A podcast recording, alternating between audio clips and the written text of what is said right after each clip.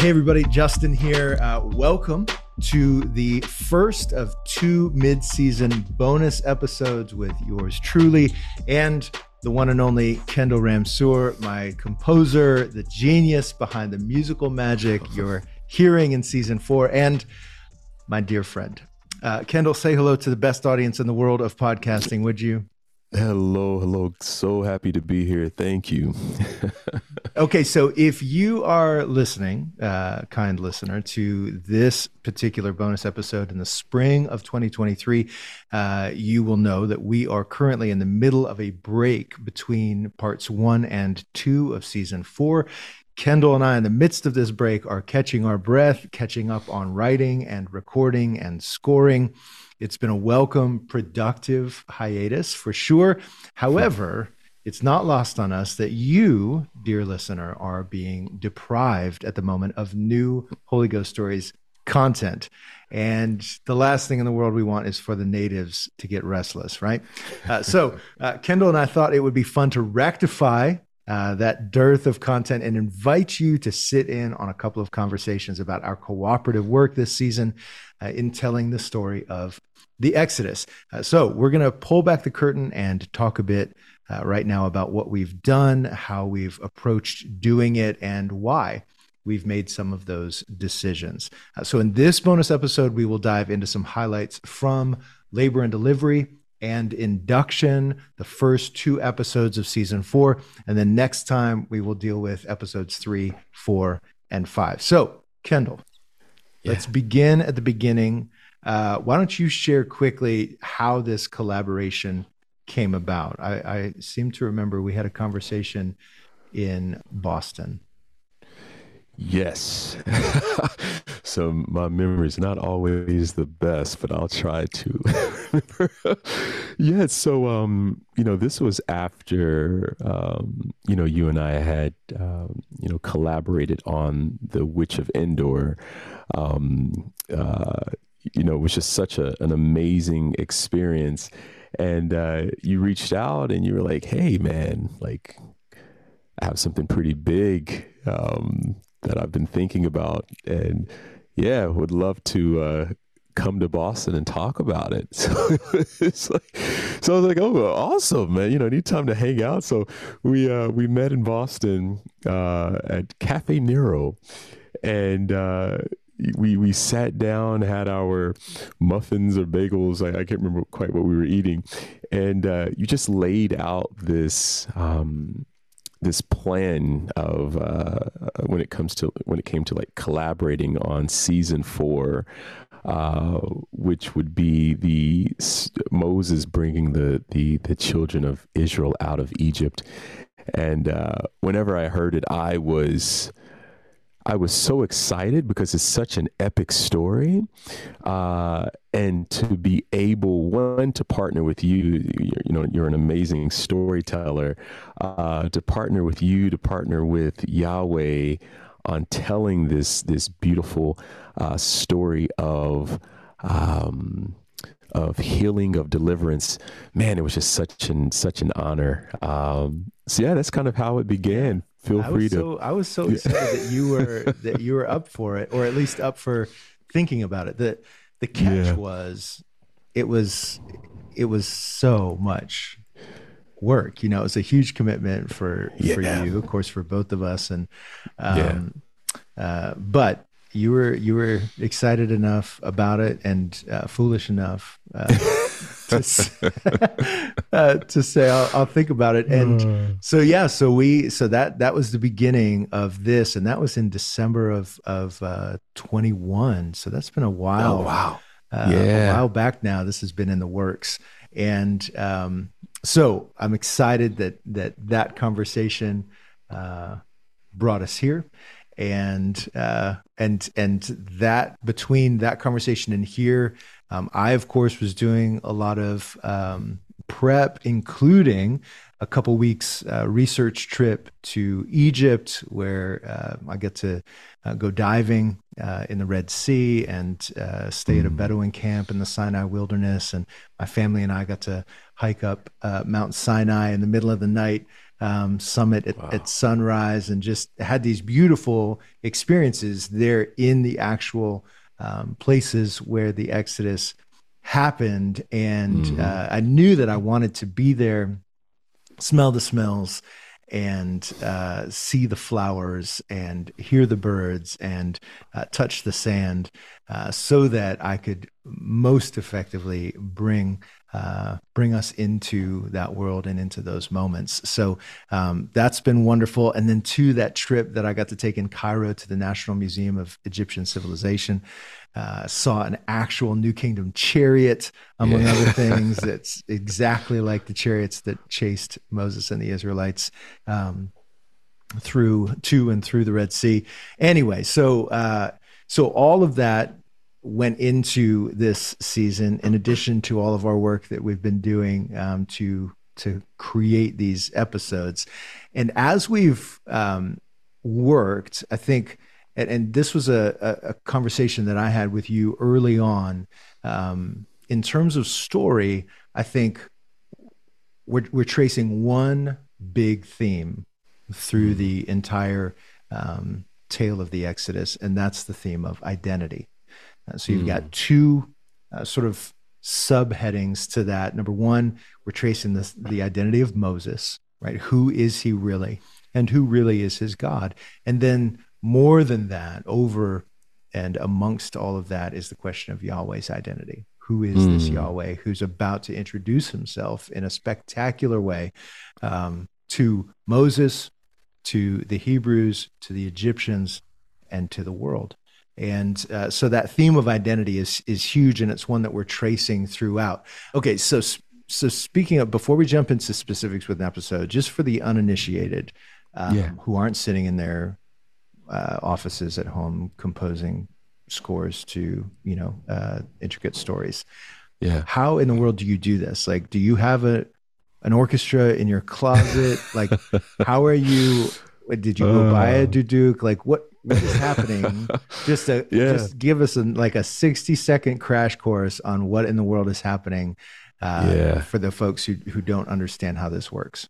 Yeah, yeah. Well, I would love to have access to an orchestra that I could just pull out of my closet. That would be amazing.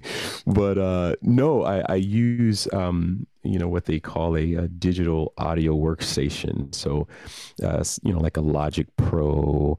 That's what I use personally. Um, but there there are others. Uh, and then I use um, there's different music libraries. What they do, they'll bring an orchestra uh, into a concert hall.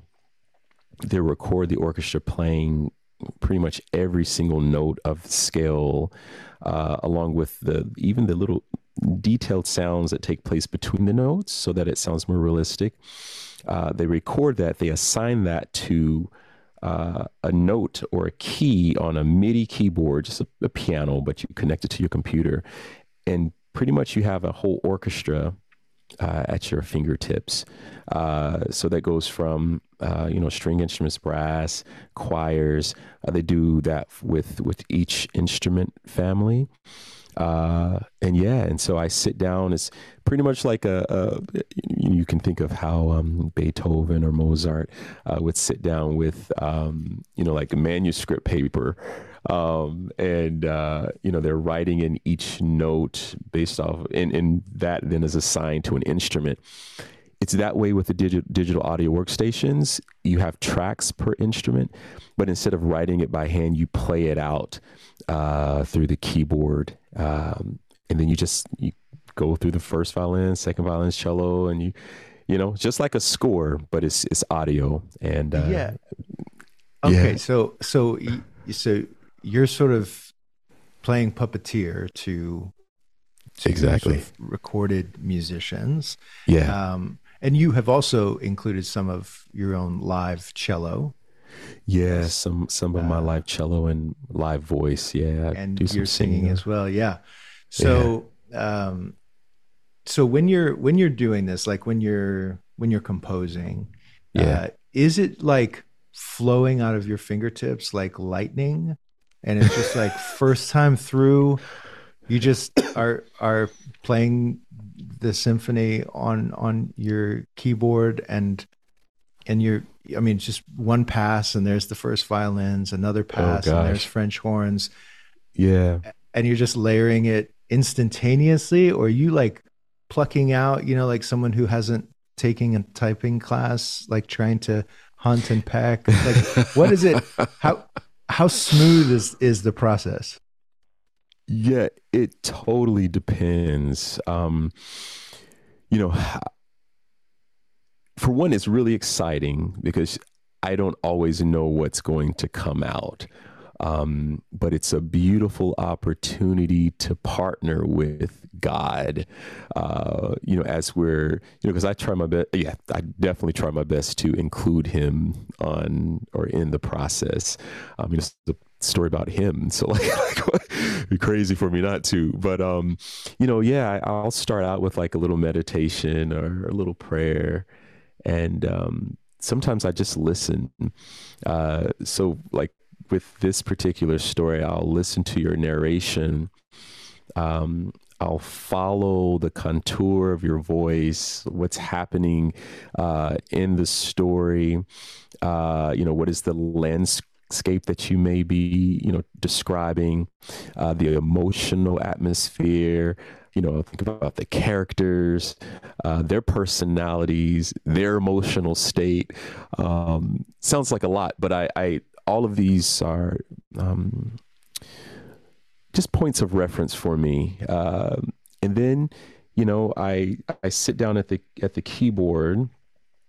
If I'm working through, let's say, a theme for uh, a character, so let's say Moses, um, what I did with him was I thought about one when he was first introduced as um, a baby. Uh, we don't know much about him. Uh, we don't know. Uh, for those that don't know the Bible st- story, they they may not know. Wow, he's actually uh, will one day be considered uh, one of the greatest leaders uh, we've ever uh, known. Um, you know, we didn't know that uh, he would deliver God's people out of bondage, out of slavery, but while doing something amazing and having such a great call on his life, there would be um, a lot of development and growth that would have to take place within himself. Um, and then uh, he would come up against um, a lot of challenges. Um, uh, external and internal, you know, not feeling like he is the one to do this because, you know, he felt like he couldn't speak well. Um, um, and then externally, you know, you have, you know, a whole empire that's like trying to kill you. You know, it's like, this is crazy. And so you, I think, I mean, it's a lot to think about, but um, when considering his theme, um, you know, I'm I'm sitting down at the keyboard. This is one of the the the this is probably the process that takes the most amount of time is the themes for the characters. Right. Um, because I'm trying to create a theme that encompasses all of what I just said, uh, just not him being born, but where is he going? Like who is he who who will he become? And trying to capture all of that and uh, you know, 10 notes. I mean, it's like, whoa. Um, but you also want to choose, create a theme that um, can be presented in different ways. So, uh, what I try to do with a lot of the character development is having a theme that's uh, can be presented in a major key and then one that can be presented in a minor key. And that just helps uh, um, you know in the event that it's a more joyous and uh, celebratory space okay a major um, motif would go very well there or a theme would go well there. But if it's one that's minor darker and then you have this happy theme on top uh, it's of oh that's it's a little odd. so, you know, it's good to have a mind. So you have to, you know, it takes time to work through the themes. Um, but once you get them, um, you know, they kind of present themselves.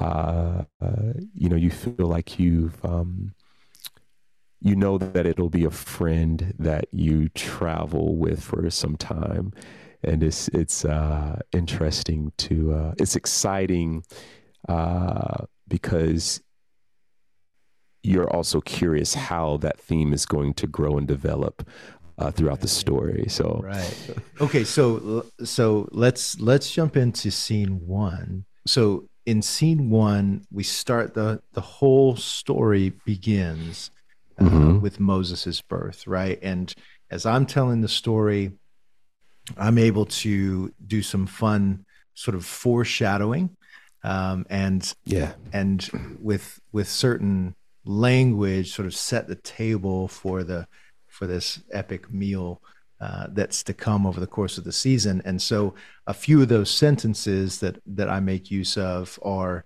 Um, every part of Jochebed contracts, responding to the need of her struggling son. He cannot remain where he is. She must deliver him. Yeah. Um, and then uh, in, a, in, a, in another moment, Moses uh, appears as uh, I describe him as this crimson orb passing mm. through fluid lined walls, darkness to light. And of course, there we're looking ahead to the crossing of the sea. And then finally, looking uh, to the Israelites struggling with faith enough to take the promised land, to take the land of Canaan uh, the yeah. way Yahweh wants to give it to them. Um, but just that sentence that I use, just as Moses is born, an infant's cry, the reflex response to the initial discomfort of a new home. Um, and so we're we're sort of looking ahead. It's beautiful, uh, yeah. Some some growing pains uh, mm-hmm. as Israel steps into uh, the land of Canaan and wrestles with what it's actually going to require to to take that. So yeah. as you then score this emergence of Moses as as as character, as in the sense of he's the one that we're following through this story. Um, yeah. What is the theme that you chose for him, and um, why why did you choose it? Yeah, yeah. Uh, so the theme that I chose, uh, I can play just a little here. Yeah, please. Um, I didn't want because it's Moses. He's being born. I didn't want the theme to um, come off as too developed. So I, what I did is I kind of outlined um, the theme in its first um, uh, appearance, if that if that makes sense. So his theme is uh, in okay. The complete theme is.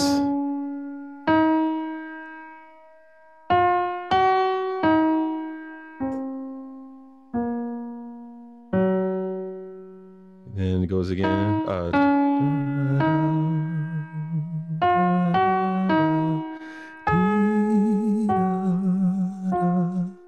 so that's that's his um, that's his theme, and you will hear it come back uh, throughout the whole season. But what you know, when I first introduced it, uh, I just outlined it, so it went. Um,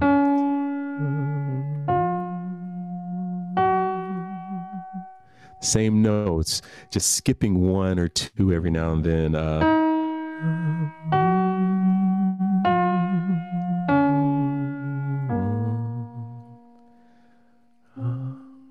but again, when you think about the longer melody, it's still those notes are still there.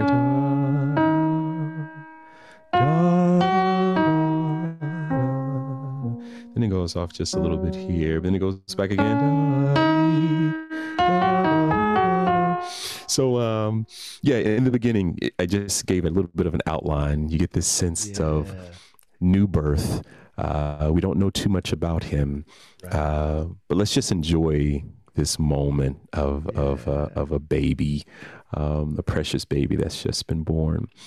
Uh, but then very soon after that outline theme, I uh, introduce uh, a, a, little hint of um, uh, the minor version of the theme, um, which is a.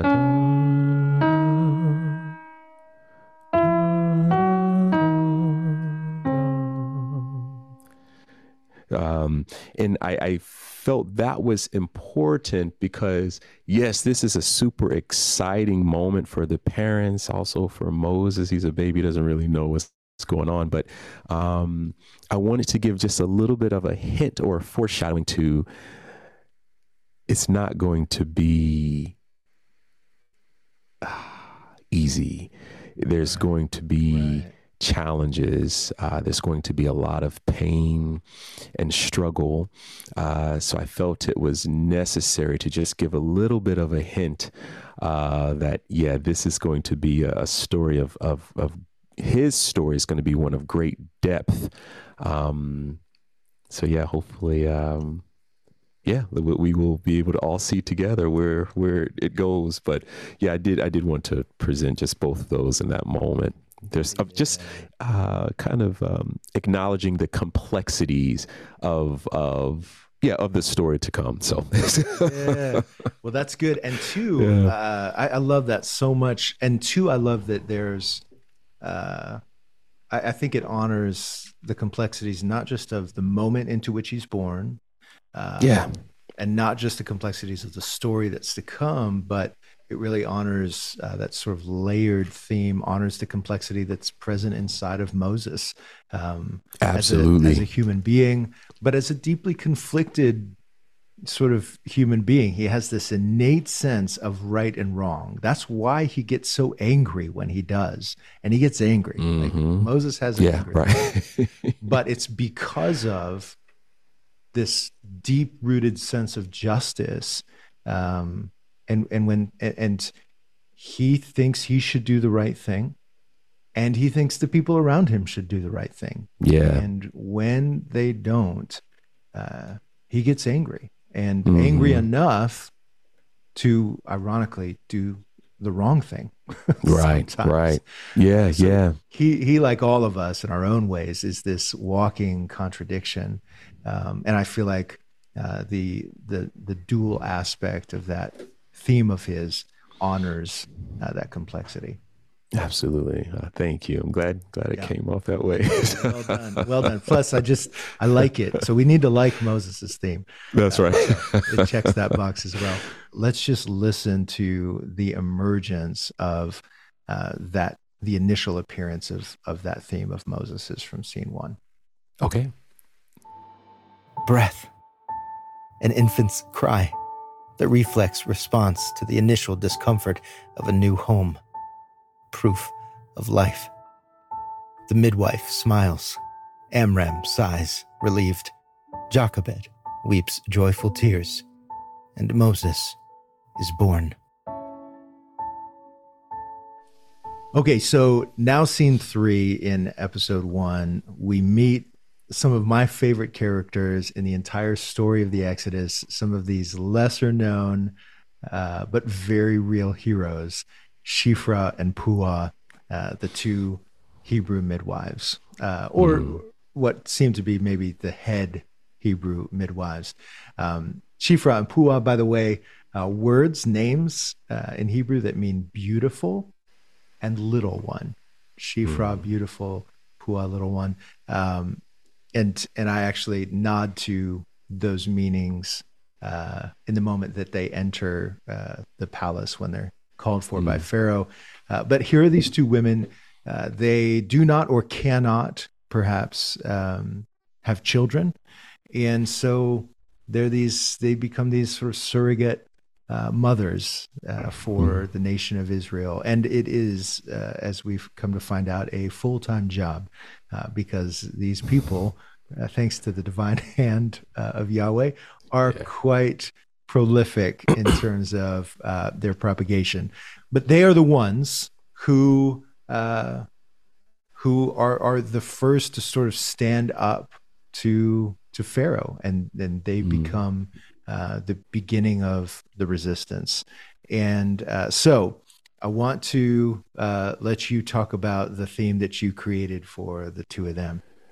Yeah, yeah. No, this was uh this was fun. You know, they're very clever, um uh very in regards to how they think. They're very quick, uh, and how they think. Um, there's a little bit of like a naughtiness, cheekiness to to them, and I, I thought, well, what is a theme? I don't want it to sound too serious, even though you know the contributions that they made were huge and it's very serious.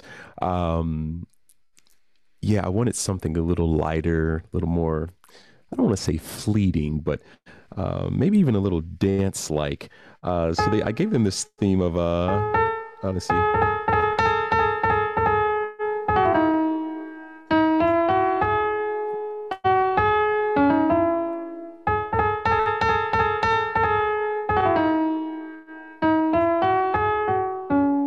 Yeah. yeah. so this is kind of like this fun little um uh, cheeky theme. Uh, and I felt like it, it just represented them very well. Um, and I also felt it would be one that, you know, this whole idea of the resistance, um, you know, we just don't see it's not only presented in the beginning, but there's moments that it, it, you're able to see it later on in the story, and I feel like it would be one that uh, I could bring bring out, uh, you know, reintroduce uh, in those moments as well, um, which I I I I, I do. Um, I can't remember which which uh, episode, uh, but it's just a, a, a it's so subtle, but it's just kind of like just a remembrance that where Moses um, uh, was in that moment, he would not have been there if it wasn't for the contributions of, of these midwives. And so um, that was a really um, uh, touching moment for me as I was uh, as I was scoring. But uh, yeah, that. so that's I love, uh, that. I love that. I love that theme. It it yeah. plays on strings uh, at at times, or does it ever? Does it ever appear? Yeah, up, up, up. I think actually the first time it's presented is yeah, it was the string and you know it's the uh, yeah. the harp. Yeah, yeah kind of plucky. Yeah, uh, yeah, kind of plucky. Yeah. appropriately. yeah, no, I, I I love that, and I think it, and like you said, it it's jaunty. It's a mm-hmm. little like it's it's a it sounds like a dance. Yeah. Uh, but it doesn't undermine uh, i think the the real seriousness of of what they yeah. did but it honors the spirit in which they did it which uh, mm-hmm. you, i think you get a great window into their personality when pharaoh's yeah. like what have you done and they're like hey hebrew yeah. women I mean, right.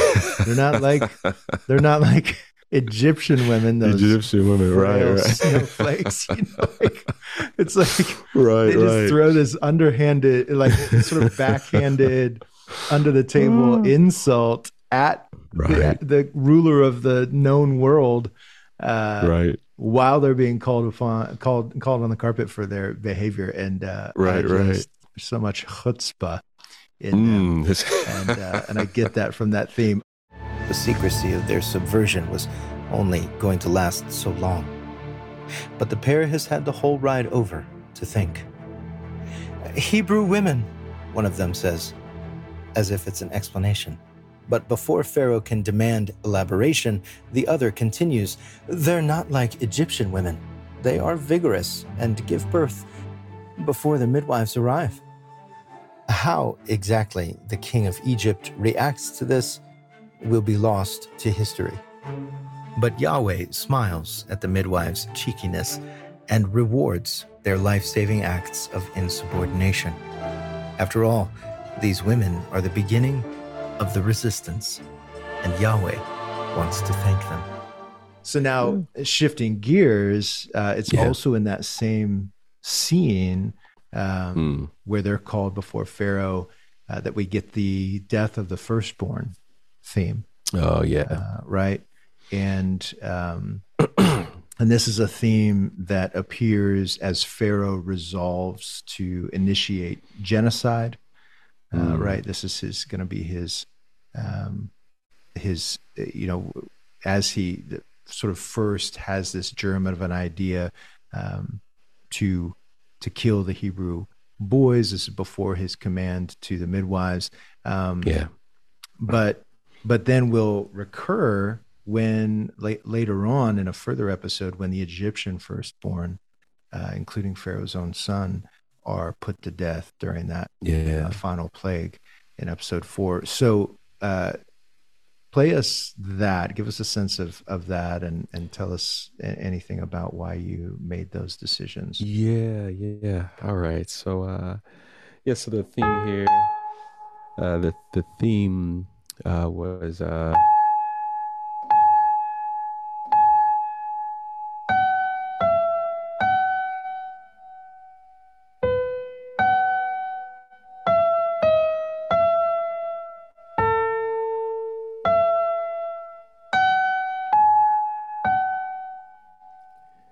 That was that was the theme, uh, and it's presented the um, the first time on the cello. Uh, I, I wanted to, man, it's just such a. It's just one of those moments that's kind of like heart wrenching because, you know, it's I, I wanted to create a theme that was beautiful yet somber, that was um, precious and tender, um, yet concerning uh, because of what would come, uh, you know, whenever he gave that, uh, you know, what what what do we call it? Uh, Edict.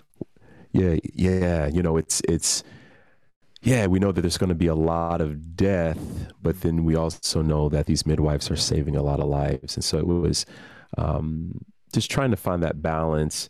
Um, yeah, it's it's it's funny. It's I mean it has a you know there's a little bit of hope. I don't know then. But it changes here.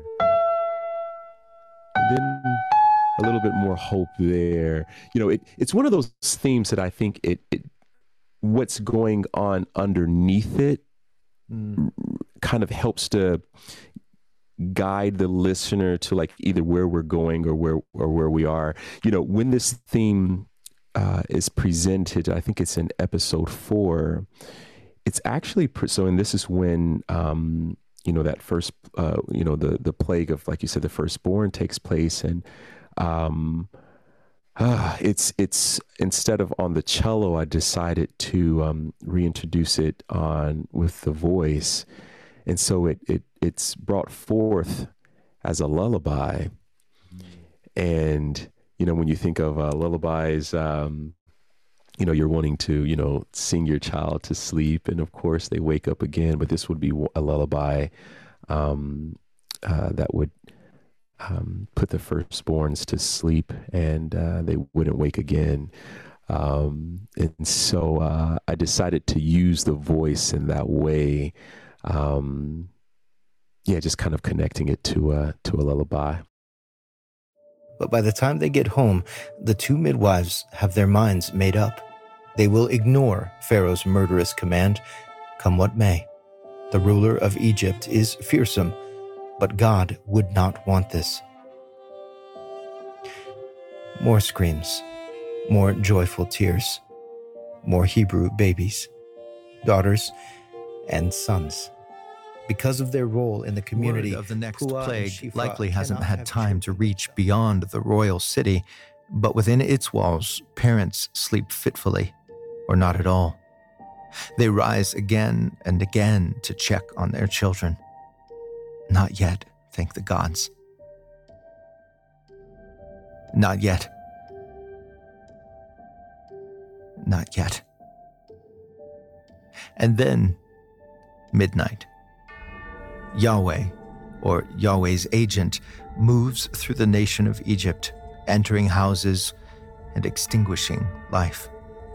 Children and adults, horses and cows, male and female, every firstborn creature suddenly slumps in their sleep.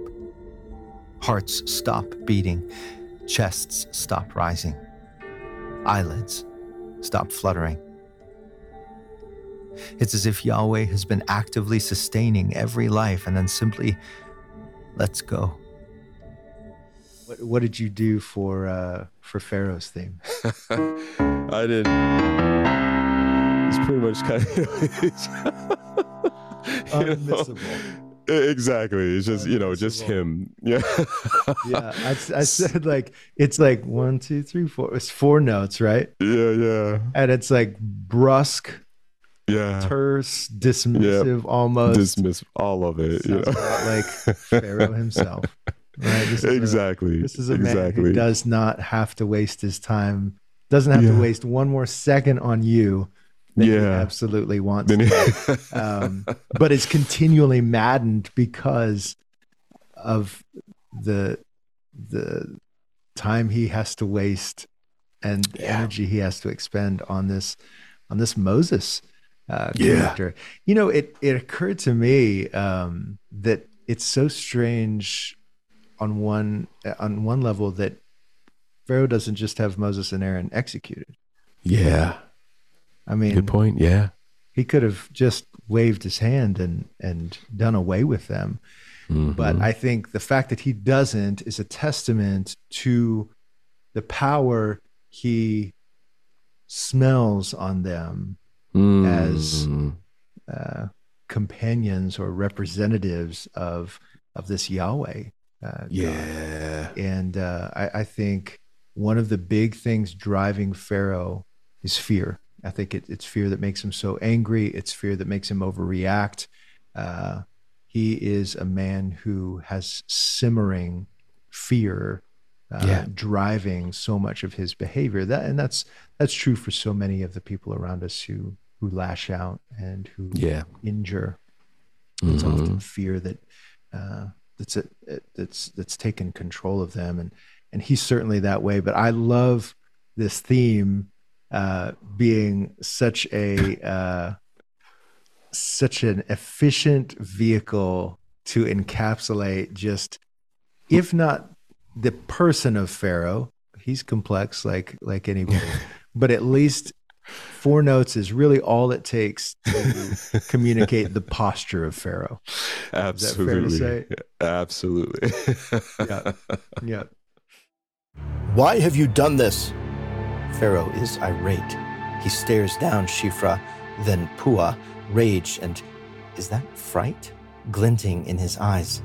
Why have you let the boys live? So he knows.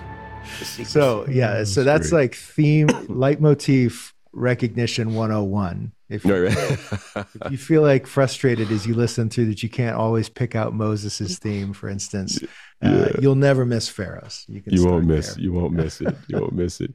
Well it's funny though. Actually there there are moments i am curious there are moments um, particularly in the um, what is it, the episode when you know moses and the uh, um, Pharaoh and you know they're throwing their staffs down and they turn into ser- serpents. You know, Moses' theme actually is constant throughout that whole episode, but it's taking the seat of an accompaniment as opposed to like this jarring in your face theme. So it's a uh, uh, what is it? Uh,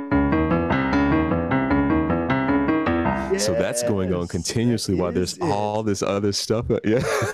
yes. I love that it that it that you move it yeah to the to the back. It takes a back seat. Yeah. Right? Because that's yeah. exactly what's happening as Yahweh uh, demonstrates his power with the uh, with the staff to serpent transformation.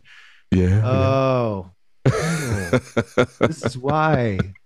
This is why man. I flew to Boston. Egypt's frantic sorcerers begin chanting, praying, calling upon their vast pantheon of gods to manifest themselves in a display of mirrored power. Beautiful. Okay, episode two. Let's jump into scene four in this episode, which is the the big moment that we've sort of been building to with the story where Moses finally meets Yahweh hmm. at the hmm. burning bush. Okay, I was very excited about writing this scene. The writing this scene did pose some challenges, one of which mm. is that I mean, on the one hand, it's it's super interesting uh, because we get so much of Yahweh speaking. It's just so much uh, of, of his his uh, his thoughts and what he wants to communicate and um, we often don't don't get him saying hardly this much and so it's really it feels really precious to be able to just sit and listen to him talk for a while though it also brought with it the challenge of breaking up this long meeting into actual scenes uh, within the story and mm. so that hmm. was uh, that was a challenge that I was encountering writing the actual episode. Uh, and one way that I felt like I was able to give some shape to this is to get inside Moses's head and exercise a little bit of empathy and try to see this moment, this conversation with Yahweh uh, from Moses's perspective and so to imagine his thoughts, to imagine his objections, eventually he's going to voice his objections. But even before he does, um, getting inside of Moses's head and sort of imagining for us out loud gave it was was a way to give shape uh, to the the scenes where um, so instead of one scene this it, this interaction at the bush actually becomes three or four uh, mm-hmm. full scenes. I was excited to write this episode, but I was not at all excited to narrate this episode because uh. Of that same reason. It's Yahweh speaking so much. And anytime I am doing Yahweh's sort of part of the dialogue, it it feels like a a burden, like a weight that I that I have to bear. But I knew, and this is not something that I've done in in prior seasons, but I knew that this time, and we had an early conversation about this, Kendall, about the yeah. possibility of maybe giving a, some sort of effect to Yahweh's voice, to those moments of dialogue where Yahweh himself is speaking, to sort of set it apart, in part because we were going to get so much from him. And it, it was, it's a story mm-hmm. so much about who he is and um, so much about the, the, the, miracle that him speaking directly to Moses uh, really is. And so, yeah. uh, we talked about a couple of ideas, but then uh, Joel, who is our um, sound engineer, I had a conversation with him. You know, we we talked with him about wanting to do this. It was like I was asking for two completely conflicting things. I was like, okay, on the one hand, I want this voice to sound other mm. and large and inhuman. Mm. And I want this voice to sound uh, close and intimate yeah. And not the typical like God, God, God, God. Yeah, like right. speaking from from, you know, leagues away in some, right. you know, far off realm because the nature of, for instance, this burning bush moment is that Yahweh has drawn near. Uh, mm-hmm. Uh, and that he is speaking to Moses, eventually uh, speaking to Moses like a, a friend. So that's where we're headed. So there's this inherent intimacy alongside the inherent power and magnitude of mm. God Himself. And so coming up with the right effect was was hard. And I think what we landed on was a little bit of reverb, sort of a, mm. a certain kind of reverb that gave sort of a, a resonance uh, to that voice, and then also a light octaving of yeah. of the voice where you'll actually hear my voice down an octave below um, mm-hmm. alongside uh, my natural voice speaking to, to, give some of that complexity and and depth um, and just straight up bass uh, yeah. it's very light and i knew that it would be easy to overdo it um, but i'm happy with with where we ended up and um, yeah and and if you're not hearing that i would encourage you uh, listen with headphones hmm. or listen on like a great stereo like maybe a, if you've got a good one in your car but but headphones are probably your best bet i just actually you'll you'll get a kick out of this kendall i heard from a listener recently who is like a diehard listener hmm. diehard yeah. uh, generous patron and uh, she said she just messaged me and she's like what in the world I just listened to the first time. I, I, li- I just listened to Holy Ghost Stories for the first time with headphones. Oh, First time. and she said, I had been listening like from the speaker, the external speaker on my phone oh, this whole time. wow.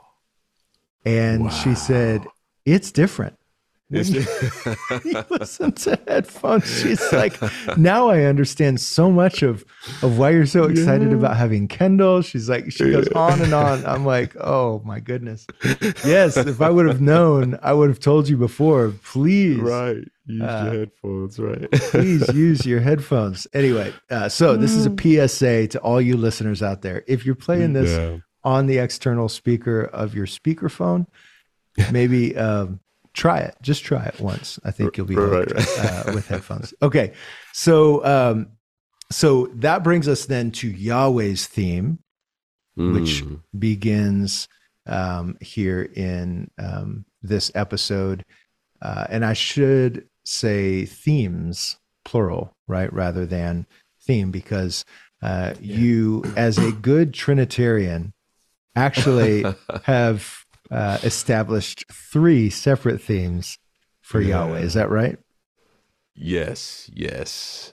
I had to, you know. I'm so glad you did. Okay, so the, we we we we were talking about these themes before, and the first theme we sort of uh, you and I started to call it the this inhabited space theme, Yeah. like uh, not outer space, but like a space inhabited by the presence of Yahweh. Tell us about that theme. Yeah. Well, f- so for the first thing I wanted to say, man, this was it was hard because you know you're you're you know just like you how you were sharing, um, you know, just the challenges of uh, this scene. Uh, you know, uh, Moses' voice and with God's voice, and like how um, it was very hard with creating a, a theme for God. It's like God, oh my, you know, like, how am I, how am I um, going to do this? And it just seemed like, um, um, I don't know. It, it was, it was very hard. So I, I sat at my uh, piano for um, several hours, just, just you know, working out these things. Ah, this isn't Wow. gonna, this isn't good enough. This isn't right. It- because I was trying. Um, to um i think what what what where i was tripping up was was uh or at was uh trying to come up with one theme and thinking there's like there's so many different parts of god you know it's it's um it was it was too much. He was he's too big to fit into one theme. And so that's why i said oh but it doesn't have to be just one theme. There can be multiple themes. Oh why not three themes?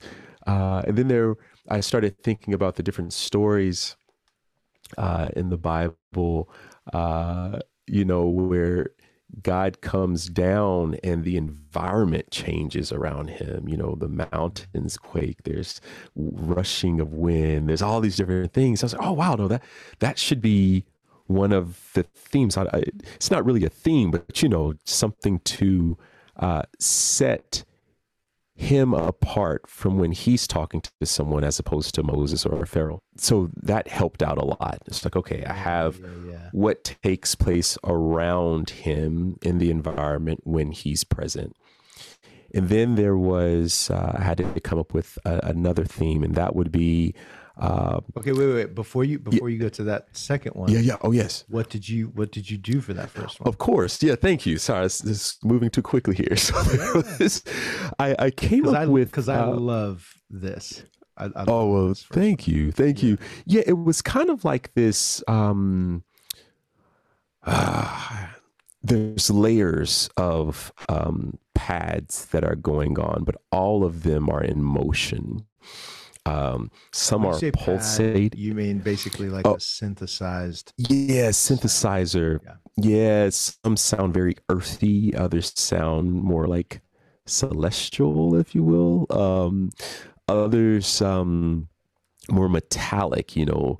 Uh, you're like deep within the earth. Um, there's others that are more like uh, sparkly. You know? so there's just all. I was thinking of, man, what would it be like if I was um, in the presence of God?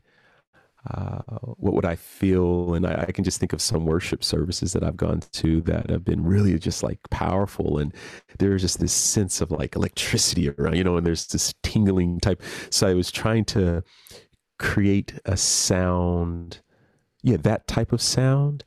Um, but also something that's more pulsating.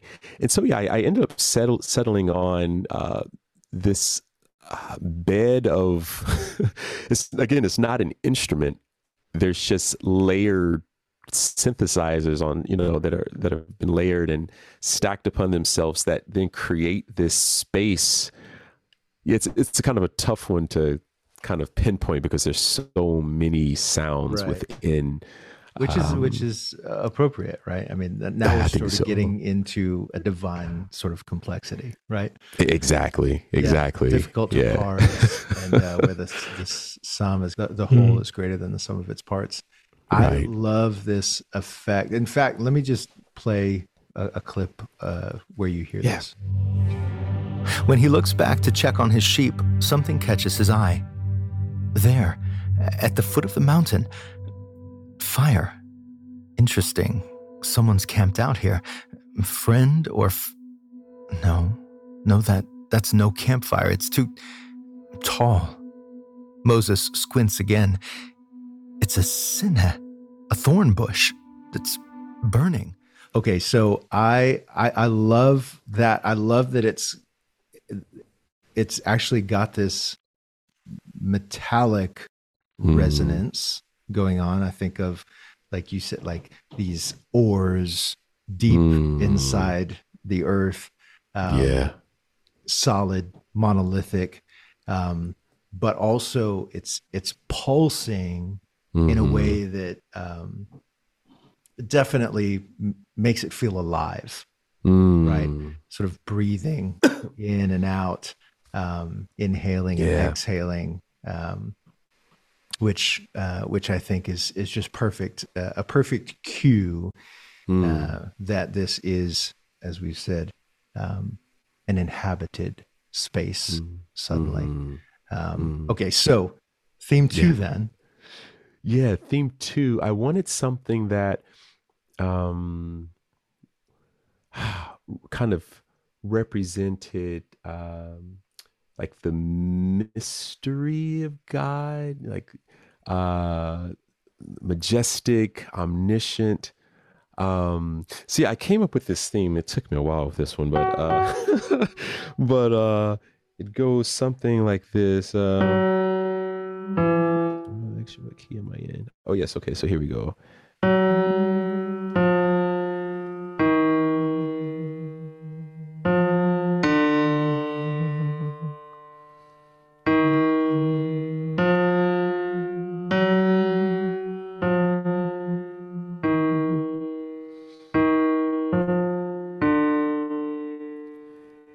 So it's how it's first presented is actually very lower.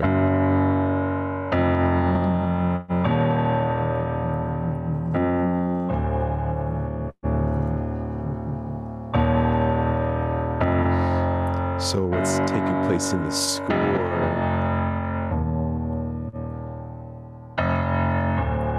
is uh, it's presented first in the low strings, tremolos. Mm-hmm and you can almost miss it uh, because it is so low, but there's just kind of like this motion going on, this following this theme.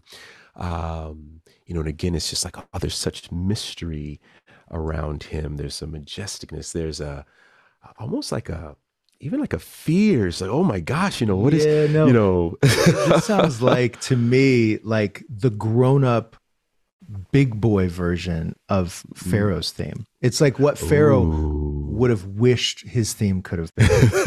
you know, because this is actual power, whereas yeah. sort of this self-aggrandizing, um, exactly power. Yeah, yeah, and I think with this, that's a really good point there. And then I think with because again, it's not like brass, like this solid. there's tremolos. There's like mm. you know, mm. so it presents almost like this. um yeah, like a little bit of a fear, just like, oh my gosh, this is like Almighty God. Yeah. Uh, and then uh, what merges out of that is the theme a few registers higher, but the voice then begins to sing along with it with the tremolos as they're moving through the uh, through the um through that motif. So yeah, it was it was uh, it took it. me a while to to to to kind of uh, come up with it uh, because I I knew that it would be one uh, that any moment where there was mystery presented in the in the script or you know in the story that this would have to be able to be carried over and so um nice. Nice. yeah Okay, can we yeah, yeah. can we listen to that one real quick? Yeah, yeah, absolutely. Right. Does Moses' excitement falter at the mention of these nations? But if those people live in this land already, how are the Hebrews, uh, Uh, say nothing of escaping from Egypt, the most powerful? Well, I suppose a god, if he's fearsome enough, can. The cry of the Israelites has reached me, and I have seen the way the Egyptians are oppressing them. So now, go. Moses freezes, his veiled face processing that last word. Okay, so theme three in the Trinity of Yahweh themes. Uh, this one appears for the first time in, in scene six, right? Scene where, six, yeah. we finally get uh, his name. So yeah. this is uh, I, th- I, think we we were calling this the I am theme. The I am theme. Uh, yeah, yeah. That that appears on with with French horn, right? Some yeah, piano, it comes in cello, choir. Yeah, yeah it's it's pretty. um yeah, I wanted something that that I guess represented God's uh, omnipotence. You know, like being all powerful, uh, but also that had a sense like this feel of like no, we're in the midst of like the ancient of days, you know, like who was, you know, here from the beginning, you know, Alpha and the Omega. Um, and so, yeah, it's, it's, um, you know, it definitely calls for like French horns and choirs, you know, uh, but it's not like in your, too much in your face. It's just, it is, you know, is like he says, I am. It's just, you know. it. yeah. It's just, it is. He's, just, it is. He is. Yeah, absolutely. Yeah. Oh, okay. Absolutely. So what is that? What's the yes? So there? that theme. Now, sorry, this key was a little funny for me. Let me see here. Okay, so it went. Um, again, it was presented on the the French horn. Uh, so when uh,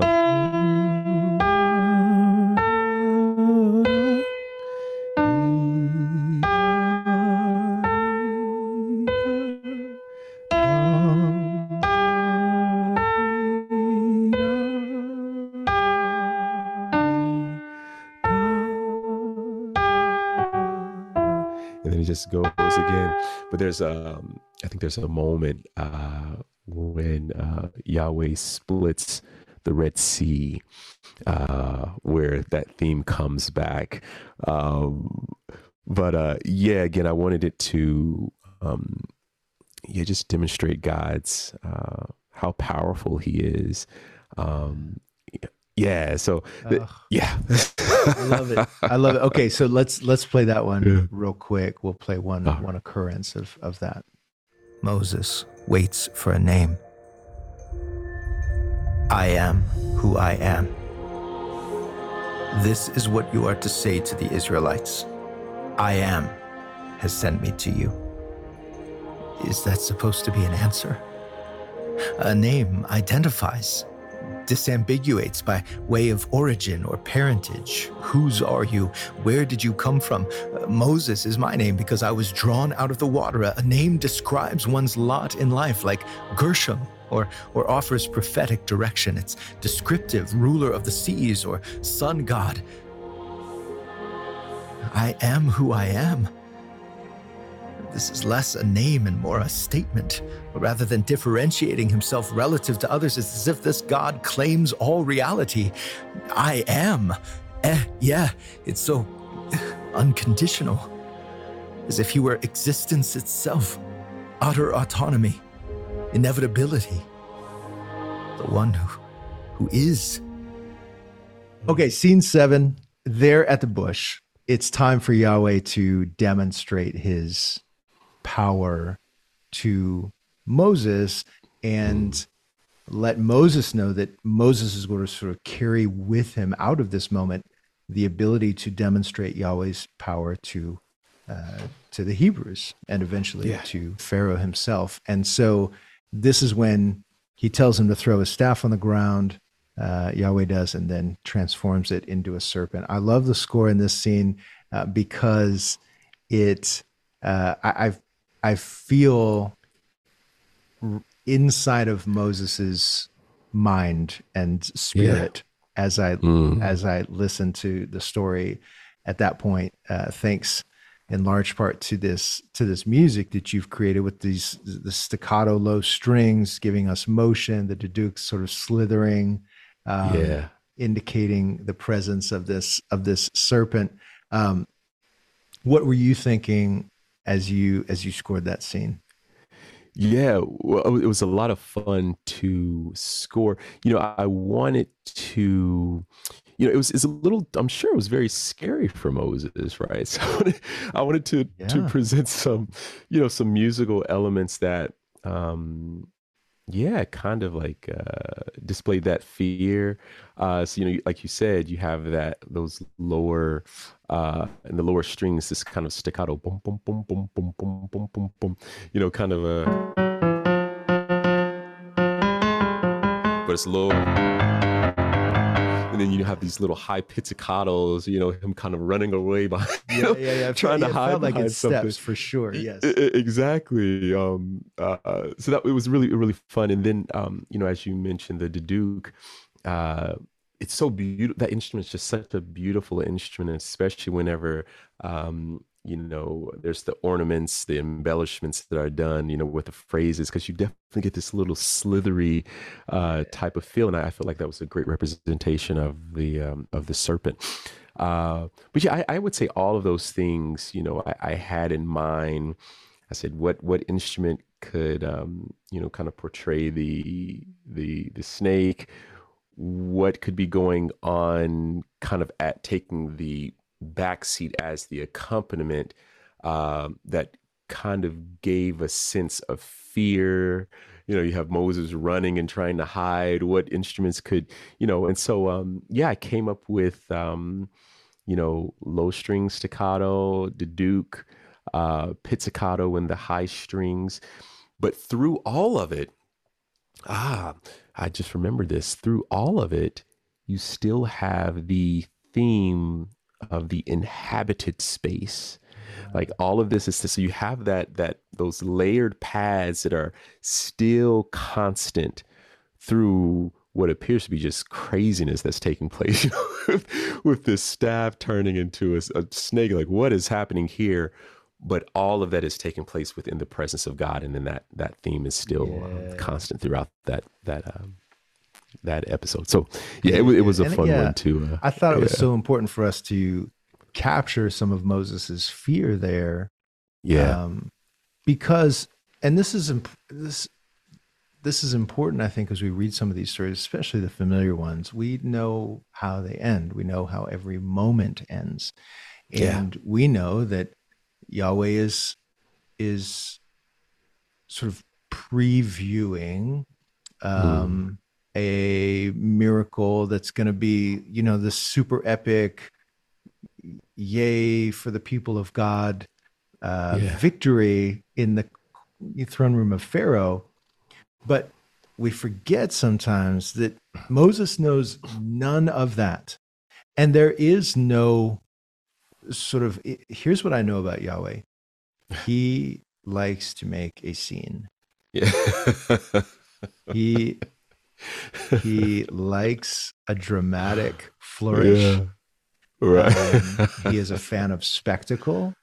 Uh, yeah. you start thinking about the ways that he could have done things and then look at the ways that he actually does them and Yeah. you realize here is someone who values um, uh, you know yeah values making a scene he Yeah. does not preface this miracle with any warning any Mm. explanation any Right. reassurance none of that Mm. he just says throw your staff on the ground Yeah. and then- yeah. and then it happens like i i i think it's so important for us to just put ourselves in the place of moses not knowing what's coming next and Yeah.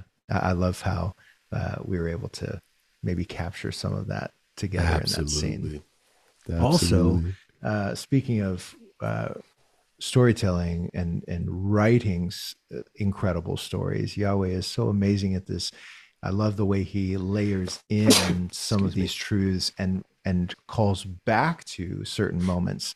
Um, Tim Mackie of the Bible Project sometimes uh, refers to it as hyperlinks, sort of within the Mm. text, right? To where it's like this: if you click on this moment in with the burning bush, it will take you to uh, Genesis chapter three, where Yeah, you have yeah. this garden moment, right? And there, excuse me, we have we have so many key aspects of the Garden of Eden there at the foot of Mount Sinai. We have this tree. Uh, Mm. we have, uh, and it's a sinna, a thorn bush. Uh, so Mm. you have these, and I nod to this in the in the in the script uh, that you have these flaming thorns, right? Mm. echoing the flaming sword uh, in the garden at the end of that story. You've got a snake in the garden, but unlike the uh, the Garden of Eden uh, story, this this snake is under the the power of Yahweh and even uh, Moses, and so so Yeah. we're we're looking back to Eden, but turning Eden sort of on its head as well um, with with some key changes, uh, not Mhm. least mankind's relationship to the serpent, and that will that will be a theme that comes up uh, more than once as the story of the Exodus continues. The head of the staff opens wide, fangs materialize, black, shining eyes push through like glistening eggs half laid. They blink. A snake? Moses runs, moves quite quickly for a man of his age. Any age, in fact. But he doesn't get more than a few paces away before the voice calls him Reach out your hand and take it by the tail. Moses stops, heart pounding, turns, wary. His bare feet step again toward the bush, toward the tiny flaming swords, toward the writhing serpent that's appeared in this strange garden of Yahweh's. All right. Well, I just want to say before we close, thank you. Thank you, Kendall. Uh, you have been a joy to work with, truly. And you guys listening, uh, if you're like, man, Kendall seems like a really just good person who with a beautiful heart. Uh, I wonder if he's like that all the time. I'm telling you right now, he is. Uh, he is with me. I don't know. You can ask Yolanda, his wife, uh, if if their two Uh. small sons ever push him beyond uh, his his limits. But uh, Kendall, it's a joy to work with you on this. I I love how much you care about doing beautiful work uh, for the Mm. Father, and um, I just feel at home with someone who who cares uh, about that the way I do, and so I'm grateful to be able to work on this project with you. Oh, I really, really appreciate that. And you know, that goes both ways. Uh, it's been such a pleasure working with you. I read the script, I get the narration, and I'm just blown away at how you're able to weave these words together and present this this story, uh, these stories um, in like fresh ways that it almost it feels like, man, did I read this in the Bible? This is it's so it's so fresh and you can taste and feel and you know it, it feels like you're there. Um, so yeah, it's it's it's a it's a real gift, and uh, so uh, I'm just honored to so to be on this journey with you. Thank you. Jess. Likewise, likewise, brother. Oh, before we close, we have a we have an announcement. Season four, Yes. episodes one through five, of yeah. Holy Ghost Stories season four. The score is going to be shared. Yeah. Yes. Ab- absolutely. Yeah. The, the plan so? is, yeah. yeah. The plan is to release uh, the first five uh, episodes. So just the score itself, isolated. This will release on on Spotify, and yeah. we'll send links when it comes. If you're not uh, subscribed, by the way, to the latest, which is the email that I send out every couple of weeks, um, it's free and. Uh, and this will be in there when uh, when the score drops on Spotify. So make sure you're signed up at holyghoststories.org. I'm thrilled at that, and I can't wait for people to be able to uh, just read the text of Exodus playing the score yeah, from season four yeah. and uh, sort of bring them back into some of these moments. So, all right, thanks so much for listening, everybody. And uh, from both Kendall and myself, uh, to those who've donated or are going to donate to the creation of season four, uh, thank you. This is the part I, yeah. I we didn't we didn't tell uh, in that Cafe Nero moment in Boston. But uh, when I first asked Kendall if he was up for doing this, I had no money uh, to to to pay him. I knew I was not going to ask him to do it without paying him, but uh, but that was all part of the just ridiculous idea of this was that um, there would be listeners and supporters out there who believed in powerful kingdom storytelling and um, and wanted to sow into it with their um, financial support. And my goodness, have you ever? So to all of you who've done that so far, thank you, thank you, thank you. You uh, uh, opening yourself up to God working through you that way, uh, through your generosity. That that is why this has been possible for Kendall and I to mm. to spend uh, so much time on. So thank you for that. And uh, if you want to give, uh, and you haven't already, you can do that at holyghoststories.org slash give uh, tax deductible contribution to uh, Hazefire Studios. Uh, we we would very much appreciate that and and love the chance to uh, count you as a partner. Uh, so we couldn't be more grateful for the chance to tell this incredible story in a new way. Thank you for that. And, and uh, thank you for the chance to usher you uh, and so many others around the world into some enchanted moments with our freedom bringing God. So, Amen. we'll see you next time.